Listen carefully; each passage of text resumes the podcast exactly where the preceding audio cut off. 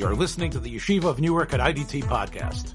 I'm your host and curator, Rabbi Abram Kibalevich, and I hope you enjoy this episode. Okay, but um, but yesterday I was sitting with our granddaughter. She's four months old. When you sit with your four month old, it's like Shabbos. There's nothing else you can do. You you can't use your phone. You can't read a book. Like you're just with this baby, right? So your thought goes to all sorts of things you know, and they're so cute, and she was in a good mood. And I, I was thinking about, you know, not that long ago in Poland, sort of some of the places that we visited, standing at a, um, there's a there's a terrible site just outside of Tarnów. There was a, a children's action. They collected, basically on one day, um, they gathered together thousands of the Jews of Tarnów they tortured them in a public square. I, I think it was for, for a whole day. And then they sent them all off to Chelmno.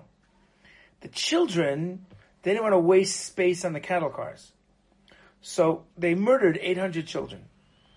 And the guide is describing this to us. And you just, your mind can't get around it. They took these infants and they put them in burlap bags and threw them in a truck and threw them in a ditch. And I'm sitting there with my great grandfather. How did a person do that? How could a human being do so? It's beyond our comprehension. But then I was thinking even more challenging than that. So you're a parent. Person is a parent, has a baby like that, and sees that. How do you remain a human? How do you stay cognitive? How do you live a life? How is it that all you know? Everybody talks about all these survivors and they suffered. To me, one of the most amazing things about survivors is what a significant percentage of them succeeded in building relatively normal, healthy lives. They stayed sane. How do you do? And I have to imagine. I mean, I'd like to believe that I'd rise above it and I'd be a better person. I got to imagine that, that that that if I saw something like that, never mind if it was my own, there would be such a rage that would rise up in you the, the need for vengeance. You know, their their their Abba Kovner was one of the famous survivors. He was in the Vilna ghetto. He was part of the Vilna ghetto uprising. He escaped. He tried to convince others to go with him, and they didn't. And he eventually formed his own partisan groups. They joined up with other partisans in the forests, and he survived the war. When the war was over in 1945, he gathered together a group of about 50 individuals. I believe they were called Nakam, and they traveled across Europe and they hunted down uh, Nazis, guards, SS officers. You know, the, the guard who got into a conversation with a Jew and happened to mention what town he was from and that sort of thing. And they killed, nobody really knows because they kept it secret. Some estimate as many as 120 German Nazis. And they finally, he came to Israel and he testified at the Eichmann trial. And I remember thinking about that when I first read about that on the one hand, I mean, that's vigilante justice. Like, if everybody takes justice into their own hands, then the world falls apart. It doesn't really matter if you're right or wrong, right? There's an Indian of dina de malchuta dina. On the other hand, if you were walking down the street and you saw a Nazi, you know what, never mind a Nazi, let's make it more simple halachically. If you saw a capo, there were unfortunately Jewish capos who did horrible things. Some of them were tzaddikim, and they put their lives on the line. And some of them were ashamed. They were horrible, horrible. You know, they would do anything to stay alive, and they tortured, murdered. They were sadistic. You know, the, the, there's a tshuva that uh, Rav Ephraim Oshry has of a person who was a capo, and he had a beautiful voice, and they wanted to know if he's allowed to daven for the Amud. And he paskin, no, he's not, which is unbelievable.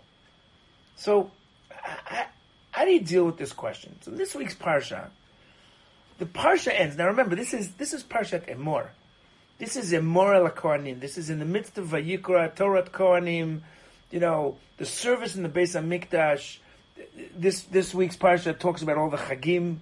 There are two parshat in the Torah that delineate the, the, the festivals, the sacrifices, right? Parshat Pinchas and Parshat Emor. And right at the end of all this, seemingly completely out of context, right? All of a sudden we start to get the halachos of nezikin. You know, you start to get some laws of damages. And what does the pasuk say? right? V'ish ki kol nefesh adam mot yumat, right? If a person, right, talks about, uh, you know, a, a, a, a, bizarre story of um, of a, a, person who curses God, and then in the context of that, it starts talking about what what happens if you offend a human being, right? Ish ish ki oh, If you curse God, you're going to carry your your your transgression. No, you're going to be punished, right? But if you hit and it means kill another person, then you're put to death. Right? Now, what about if you hit an animal? If you hit an animal and you cause damage to an animal, then you have to pay nefesh tachat nefesh. So what this seems to mean is if I kill your animal, you get to kill my animal. Or you get to take my animal because I owe you an animal. What if you inflict a wound on someone else? Whatever you did, so should be done to you. Right? So if I knocked your tooth out, you should knock my tooth out. Right? Shever tachat shaver, a break for a break. Ayin tachat ayin, famous pasuk, an eye for an eye. Shein tachat shein, a tooth for a tooth. Kasher yitin mun badam ken yinatin bo. Right? And and and then when we're done with this, and maybe one or two more psukim, then the parsha ends. They take the person who cursed God, right, the son of an Egyptian woman, whatever. We won't get into Egyptian man. We won't get into it, and and they put him to death. What does this have to do with the context of our story? Why is this in Parshat Emor? What is this doing here? Right now, it's interesting. If if you could pick the logical place to find this pasuk? What's the logical place to have the law of damages that if I knock out your tooth, I owe you a tooth, right? So that's Parshat Mishpatim, right? Parshat Mishpatim, we've spoken about this before, is the place where it gets real. Until Parshat Mishpatim, we have the book of Breshit, which is all about uh, having role models, the stories of Avraham, Yitzchak, Yaakov, etc. Then we have Sefer Shmot, and that's all about uh, you know the exodus from Egypt and the miracles, the splitting of the sea in Har Sinai, and then the dust kind of settles. And what's the purpose of all this? Okay, we got this is the system. These are the halachot. These are the mitzvot. This is how you live your life. And all the nitty gritty of halacha really starts, even though there's small sections elsewhere, in Parshat Mishpatim. And what do you find in Parshat Mishpatim? Ayin tachat ayin, shein tachat Exactly these psukim. Yad tachat yad, regel tachat regel. Right? So I'm going to leave out for a moment why we're not going to get into the differences in those two psukim. That's actually a different topic. That's where I find these psukim. So the first question is, whatever this means, why do I need it twice? And if I had it twice, I would have thought the other place would be in Dvarim. Then I could give you a whole shiur about how the laws of damages and the Moshe gives them over to the next generation. But no, it's Parshat Emor. They just heard this, right? I mean, this was at Har Sinai. Vayikra ostensibly is the period right after they dedicated the Mishkan. Six months later, seven months later, why are we repeating this? Why are these the two places where I find this concept? Number one. Number two, let's talk about what this concept is. What is Ayin Tachat Ayin? Right? So we all know, it's a Gemara in Baba Kama, Daf Pei Gimel, that an eye for an eye doesn't actually mean an eye for an eye. An eye for an eye means that if I take out your eye, then you owe me the value of that eye. Right? So if I knock your tooth out, right, you don't actually get to take my tooth out. I owe you the value of the tooth. Now, uh, uh, ostensibly, there's a certain logic to this. Because if the whole issue is justice, if I knock your tooth out, the fact that you knock my tooth out, that doesn't do justice. You're still out of tooth. What's the difference that I had a tooth out? In fact, not only is that not justice, that's the antithesis of justice. That's something that's prohibited. It's the end of Hilchot Deot, right? It's called nikama, revenge, right? Loti kom veloti tori. You're not allowed to take revenge. Ain't not allowed to bear a grudge. I, I, actually think we recently spoke about this, right? Look at the Rambam at the end of Hilchot right? Hanokem et chavero verbalot If you take revenge against your neighbor, right? So you're you're transgressing a biblical prohibition. Shnema lotikon. Right? You're not allowed to take revenge. Okay, so I understand that an eye an eye for an eye is not revenge. An eye for an eye has to be that I owe you an eye. right? And the Gemara in Baba Kama, Bemet gets into this. There's actually a fascinating Ibn Ezra on this topic, right? The Ibn Ezra um, on this on these psukim in Mishpatim. This is Perak Chaf Aleph Pasuk Chaf Dalid, right? 21, 24. Listen to this Ibn Ezra. Fa- Ibn, Ibn Ezra is quoting Rav Saadia Gaon, just a little historical background. Rav Saadia Gaon lived in the 7th, 8th century. Um, he was uh, one of the heads of the Babylonian exile, one of the Nisim. Tremendous Torah scholar. He's actually one of the first individuals who sort of puts together um, uh, uh, literature, Svarim, on Tamei Mitzvah, understanding mitzvot, and Emunah and faith, right? Emunot Videot, right? Um, so, so this, the, the Rav lived during a very interesting period of time. During his time, there arose a new movement. Remember that the Prushim finally outlasted the Tzdukim. The Sadducees, who lived in the time of the Second Temple, of the base of Mikdash, uh, you're talking about uh, the Greek period, yeah, 250, 300 before the Common Era till about yeah, maybe 100 after the Common Era, like that period of time, they finally lost, right? And, and they pretty much disappear because that whole philosophy makes no sense. It doesn't make much sense to say that the Torah is only literal and so on and so forth. There are too much that you can't follow. So there was a guy named Anan ben David, and Anan ben David founded a sect known as the Karaim, the Karaites, right? And they basically follow. There are some differences, but I'm not scholarly enough to delineate them. But there are definitely some differences. But basically, they they took a literal perspective to the Torah, okay? And they had a dim view of Chazal, of of Emunat Chachamim, believing in the rabbis, the, the oral tradition, and so on and so forth. So Rav Saadia Gaon was the defender of the faith of his day against the Karaites. And the Ibn Ezra on this pasuk notes one of their debates. Now this makes sense because the Karaites say, "Well, this says an eye for an eye." Now, remember that you know we're in the middle of Sfirat Omer, and there's a famous debate between the Prushim and the Tzdukim on Sfirat Omer because it says right, uh, Shabbat, right? You're supposed to start counting on the day after Shabbat the, the oral interpretation is that means the second day of Pesach. In this case, Pesach refers to Shabbat refers to Pesach. But the literalists say no, Shabbat everywhere else means Shabbat. It means Sunday, the first Sunday of Pesach, right? Now that's a practical difference, and there was a big debate. But let's be honest. Let's say you get it wrong. Let's say you decide that Tzdukim make more sense to me. So you're counting the Omer on the wrong day. Okay, so you counted the Omer on the wrong day. But in this instance, this debate is much more dangerous if we take a literal approach to this, then I got to take your eye out, right? If, if, if you if you cut my hand off, I got I got to cut your hand off, and and it's a mitzvah. That's what you got to do. So you can imagine that those who were fighting the Karaite perspective on this were pretty vehement about this. So this is Ibn Ezra, Amr of nuchal You can't possibly explain this verse literally, right? Ki ein. Let's say that I knock out a guy's, I, I, punch a guy in the eye, and he loses a third of his vision. Okay?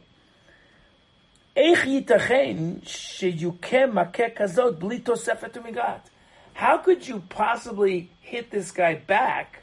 How could you hit me back so that I would lose exactly a third? Either you'll hit me and I won't lose as much, so then justice wasn't done or God forbid, you'll hit me and my eye I'll come out, and then justice wasn't done either. I got more than I deserved. Right, and he goes on. I'm skipping a few lines, right? So, so Amarlo ben Zuta v'lo katuv b'makom acher kasher yitain mum badam ken yunatenbo. Right, that's our pasuk.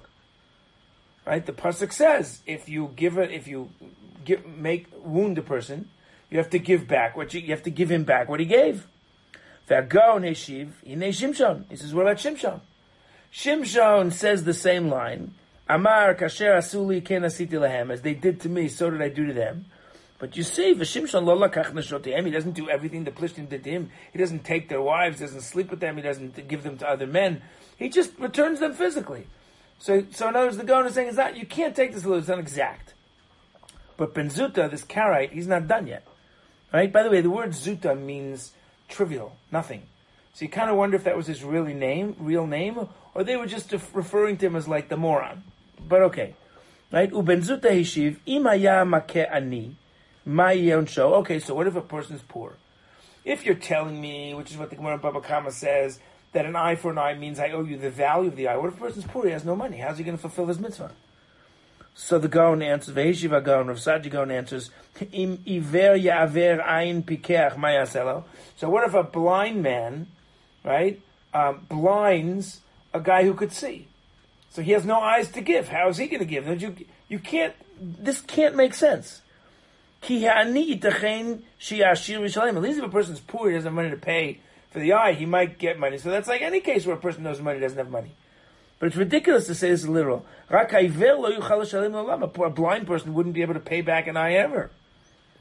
והכלל לא נוכל לפרש על דרך מצוות התורה פירוש שלם, אם לא נסמוך על דברי חז"ל. We can't possibly understand the Torah if we don't rely on Chazal.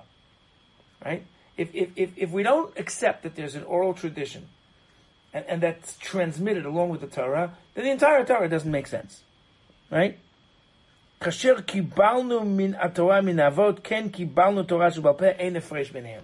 Just as we received a written Torah from our ancestors, we received a, a spiritual Torah, we received an oral tradition. And that oral tradition is unimpeachable, and if you don't accept it, the Torah doesn't make sense.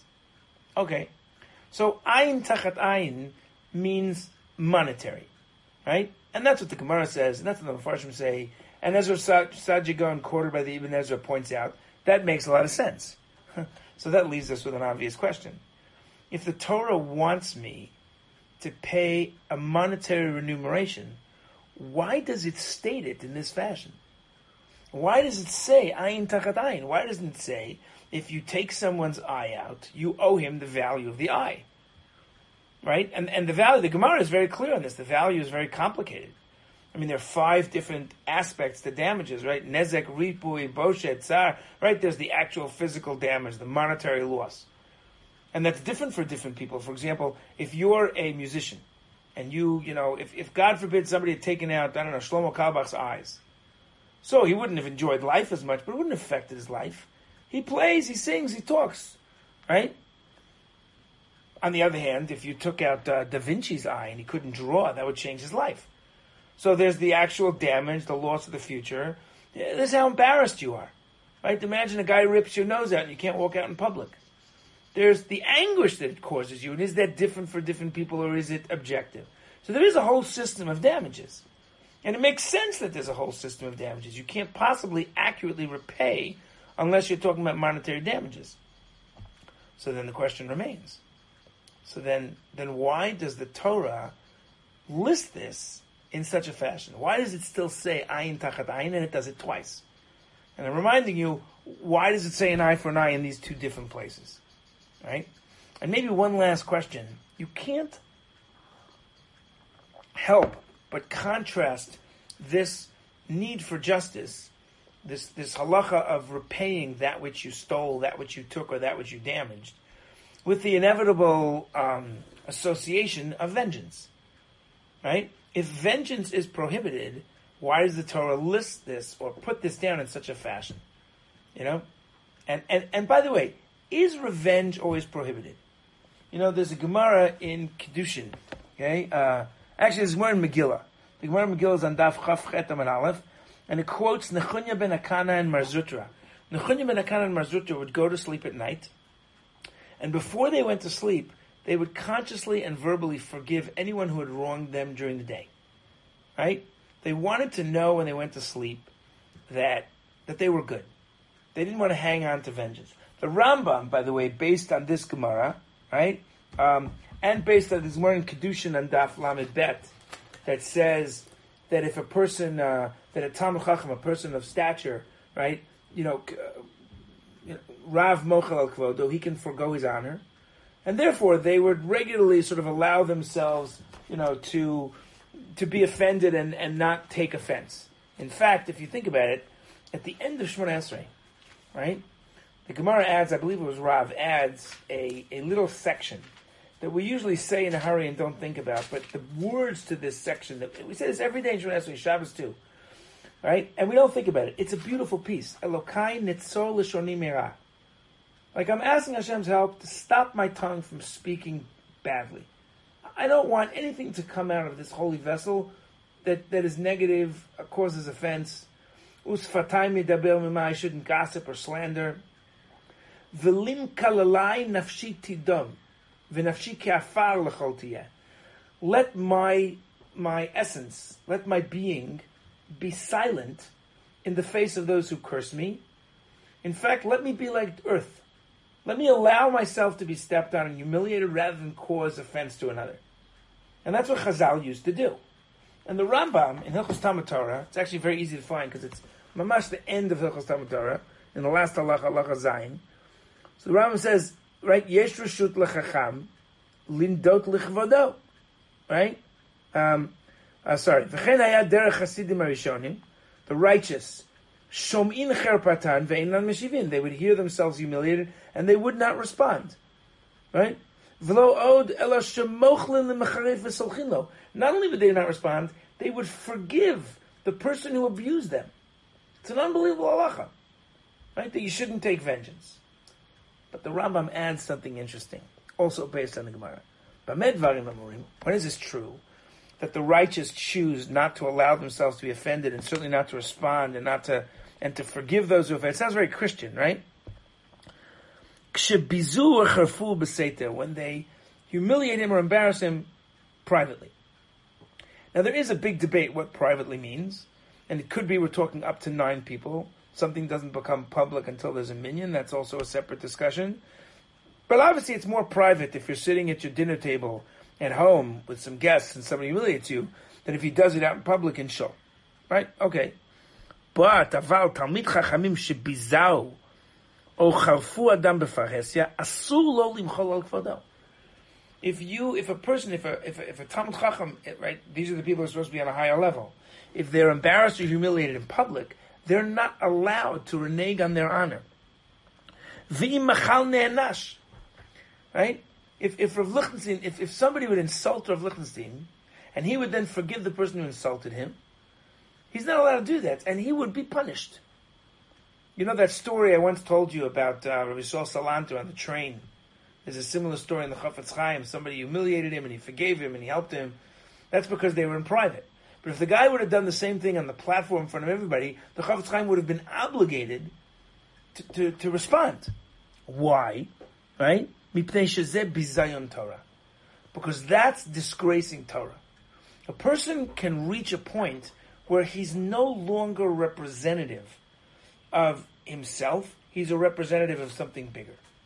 So we'll get back to that in a minute. So what's going on here? Why do we have this same statement of an eye for an eye in both Mishpatim and Emor, in these two very divergent contexts? Why is the language so harsh, if really what it means is monetary remuneration? And really, why is it the language of revenge? So the Ibn Ezra points this out, and so does the Ohr HaChaim and the Kli Yakar. The Torah is giving me this language of an eye for an eye, because even though it means that I'm supposed to pay you back for the eye that I took, I also need to understand that that's not possible. In other words, imagine a severe situation. Imagine that Bill Gates gets ticked off at you. He's annoyed at you. So he comes over to you and he punches you in the face. And he gives you a black eye. Well, you're entitled to damages, right? So you say to him, I'm going to sue you. And he looks at you and he says, No matter how much you sue me for, it's still going to be a minuscule amount of money. It's not going to bother me. Right? Like, let's say he sues Bill and he makes Bill pay him $5,000. The next day, Bill Gates sees him in the street. Says, You know what? I still don't like you. He punches him again. And Bill Gates could do that every day for the rest of the guy's life. It wouldn't dent his pocketbook.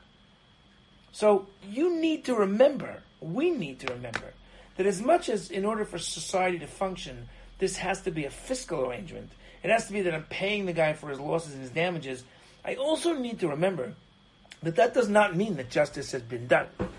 Right? If, you know, it's like if, if somebody slams into your car. I'm sure all of us have had this experience. Right? So it's one of the first things you teach your kids when they're driving. What happens, God forbid, you get into an accident. So the first thing you do is you start taking each other details. So the guy bangs into my car, and he feels bad.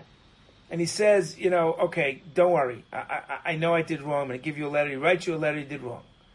So he's going to pay you back. And let's say Bemet, you take your car to the Musach, and you get it done, and it costs a thousand dollars, and you call the guy up, and he says, "No problem, I don't want to go through the insurance," and he actually sends you a thousand dollar check, and you cash the check, and it goes through, and you feel good, he paid me back, but he didn't really pay me back. He paid me back a thousand dollars. He didn't pay me for the angst. He didn't pay me for the fact I was late for work that day.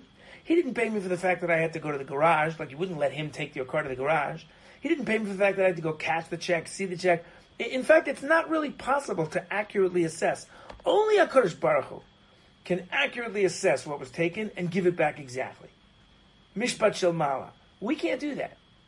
Remember, when you do damage to someone, you are not going to really be able to fix this. The Torah will allow you to fix this on a certain level, but you will not be able to fix this. And that, by the way, leads us to two conclusions. One is that therefore it's not enough to pay him back. I have to beg his forgiveness. And of course, a person's only going to forgive me if he really believes that I'm sincere. If Bill Gates is saying I'm going to do it again tomorrow, he'll never gain forgiveness. That's the purpose of the pasuk being written in that fashion. That's the first thing. And the second thing, which I think is even more important, is that as I contemplate the fact that I can never really give a person back his eye, it should cause me to realize how dangerous it is to, to, to get involved in a conflict at all. I should never want to be in that situation, and I should do everything I can to avoid it. Ayin tachat ayin, an eye for an eye, is the thought a person can have when he gets in the car and is sitting behind the steering wheel that will cause him to drive a little slower. Because obviously, God forbid, if a person gets to an accident and kills someone, you can never fix that. And and lastly, the realization that Hashem knows how to pay me back.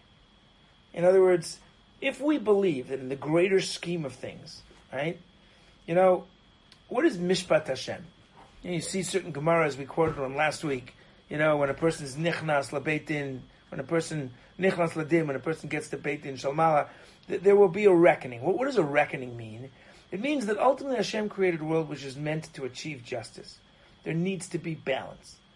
So for all the things that we did that we didn't really fully pay back, Hashem says, I got your back. I will administer a world of justice. So what I really want to be doing in my life is I want to be doing an abundance of good. Imagine that somebody bangs into my car and he pays me back. But he still owes me for those things, right? But he doesn't really owe me. He owes the greater picture of tikkun olam, of fixing the world. He owes that the fact that there was, was angst brought into the world because of him, and that needs to be fixed. But what if that same person banged into my car because he was delivering food to the needy? What if that person just did a tremendous mitzvah? What if that person helped an orphan? What if that person, etc., etc.?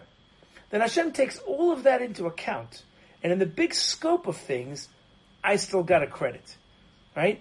Now we don't fully understand. I mean, you know, we could give a sheer on what all the different commentaries say. It doesn't mean we're ever really going to fully understand this concept.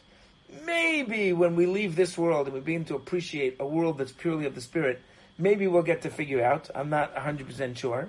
But we're certainly not going to figure it out in this world. But the knowledge that that exists is valuable. And that brings us to the last point. Because the last point is the difference between Parshat Emor and Parshat Mishpatim. Mishpatim is all law all the time. Right? In fact, it's funny. You know, the pasuk of Nasev and Ishma, that we will do whatever Hashem says and then we'll listen. In other words, our our action is not predicated on our understanding. Right? That idea is in Parak Chav Dalid Pasuk Zayin, 24-7, right? That's the idea that, that Hashem is always with us. That's Mishpatim. Mishpatim is you got to do what's right. What's the halacha? You know, do you owe five dollars? Do you owe six? You know, is there a difference between stealing and robbing? Right? How much? How many? Right? Emor is a different story. Emor is the Sefer of Kahuna.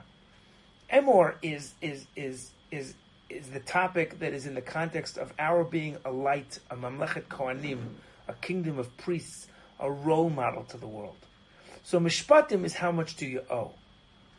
Emor is is this really the recipe that you want with which to live your life? Perhaps that's why this pasuk appears in both these places. Parshat Emor is you can be better than this. An eye for an eye means you can never give back what you take. So make sure you're not a taker. Make sure you're a giver.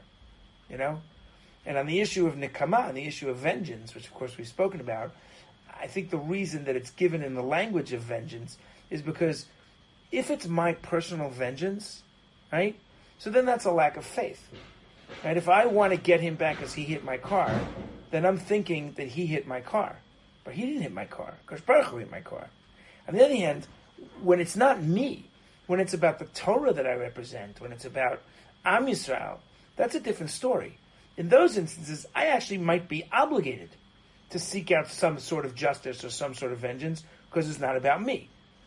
And, and, you know, sort of, that's exactly what's going on in the world today. You know, first of all, that Holocaust survivor, if his anger was what he was what, and uh, it goes without saying that we can't judge such people, but I think that a Holocaust survivor whose anger is all about what he lost, it's it's focused on himself. It's very hard to climb out of that hole. Those are the people you meet. They never recovered. They never moved on. They're stuck. But then you get the survivor who says, "I'm determined that the world should learn that justice will triumph, and that Nazi has to be brought to justice not because of what he did to me, but because the honor of Hashem is at stake, right? When an anti-Semite calls out a Jew, so if it's just about that individual Jew, he can forego his honor and say it's not worth it. But if he's sitting on a plane and somebody does it to him, then it's the honor of the Jewish people, and that's really the honor of HaKadosh Baruch Hu. That's a different story. And perhaps that, that's why it's given sort of in that language. That's a little bit of food for thought on Parshat Emor. It's a lot to digest, um, but uh, something to think about. Thanks for joining us for another episode from the Yeshiva of Newark at IDT Podcast. Be sure to subscribe on your favorite podcast app so you don't miss a single episode.